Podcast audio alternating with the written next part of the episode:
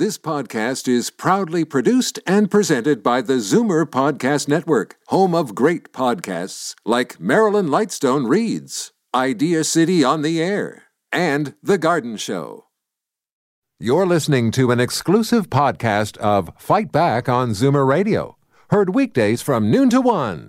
You're listening to an exclusive podcast of Fight Back on Zoomer Radio, heard weekdays from noon to one.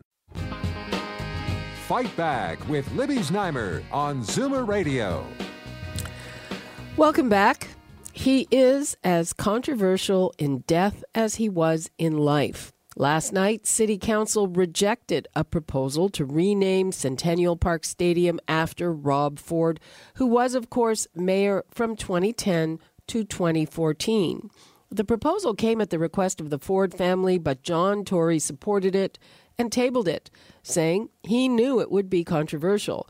The Toronto Star went so far as to call that Tory's worst decision as mayor. So the renaming plan was defeated by a vote of 24 to 11 late last night. And right now, I am on the line with Doug Ford, who, of course, is Rob's brother and who will be running for mayor against John Tory. Doug, hi, thanks for joining us. Well, thanks for having me on, Libby. What's your reaction to this? Well, you know, it, it's, it's very disappointing to say the least. I'm, I'm not surprised. I found uh, a few days ago they weren't going to vote for it. Uh, what people don't realize how City Hall runs, uh, they'll, they'll come out and say one thing, and then they'll go behind the scenes and they start lobbying votes against it. And uh, you know, they, they talk about being controversial. Uh, well, the only people that are controversial is uh, City Council. It's, uh, really uh, unfortunate what, the, what they've done. Rob helped thousands and thousands of youth, not to mention tens of thousands of people across this city for a long period of time. And uh, then, then to do this after he's passed away, and then split the vote, and uh, you know recognize Pam McConnell and Ron Moeser. Yeah, just to uh, just to update people. So the other part of this decision was uh, City Hall said they would explore ways to honor the other two counselors who uh, passed away in the last year. That, that, that's correct. So it was just another another slap in the face, but it was all um, preconceived. Uh, they they had this planned out anyways. Uh, who's and they? who who? Uh, the council, the, the council in general. They all run around and they count votes. There there are some people sitting there counting votes. Uh, but would, they, they was it the left? Sorry, Doug. Was no, it? No, it wasn't. It wasn't. I can't say it was just the left, but I'm disappointed in people like Mike Layton that Rob bent over backwards for his father, uh, broke all protocol, uh, asked the staff, no matter what it takes, to make sure they recognize Jack Layton, even though they were on the opposite sides of the fence. He put politics aside, but it shows the real character of the, these people at uh, City Hall. Um, when John Tory tabled the proposal, and, and yeah, sorry, sorry, I'm, I'm I'm at a strip mall and people are just walking by. And I apologize. Okay.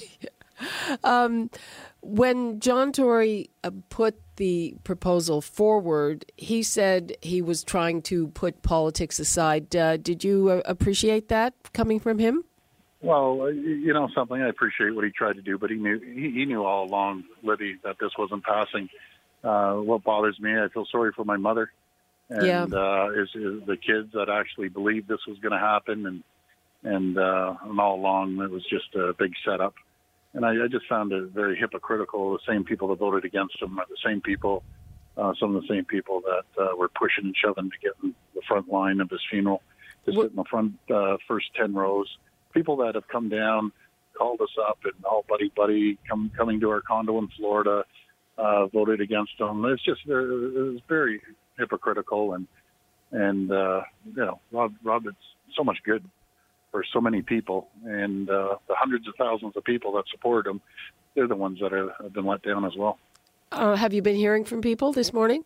Endless, nonstop. I'm at a strip mall, and every person that's walking by saying saying the same thing.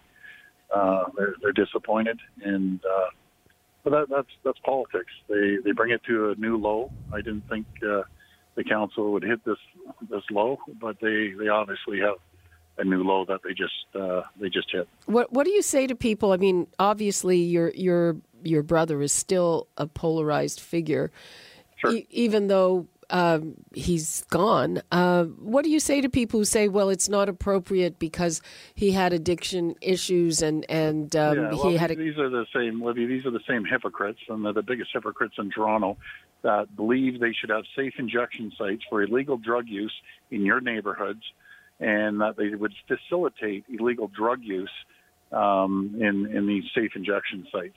So they're the same people that want to criticize them, that would vote against them, that will vote for safe injection sites. They're the same people that when George Smitherman had his drug issues, stood behind him, backed him up, said he he was a hero and he was this and he was that. But they, this is how the left works. And it's not just the left. I'm not, not saying just left because a lot of people on the so-called right, uh, even though I don't even like the terminology right left because they they kind of vote uh, wherever way they uh, they want, and it's very it's very personal. Uh, Rob was down there for 15, 20 years, but I can tell you one thing: every single one of them cannot come up to anyone and say Rob said something bad, something nasty, voted against him on on a personal issue. Just never happened. Never ever happened.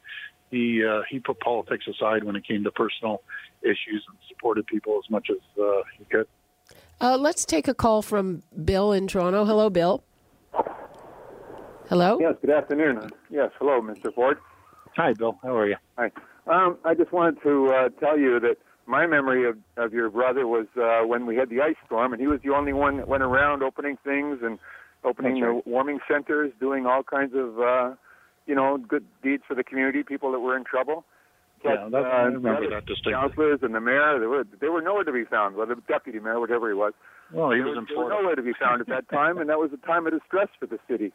And Yeah. uh, my councilor voted against that um, resolution or whatever the, to to have the park named after him. So I'm be voting against her in the next election to let you know. Yeah, well, I appreciate I appreciate that, Bill, and I'll tell you a story about Rob on the ultimate customer service. He'd be returning calls at 11 o'clock at night. Rob knew he had two weeks uh, left in, in his life, and he was at the hospital. And I walked into Mount Sinai because the doctors tell you you have a couple weeks left, and and I walk into the hospital one day, and he has his call sheet out, returning constituents' calls. Who does that when they have two weeks to live? No one does that. That was Rob's passion to help people.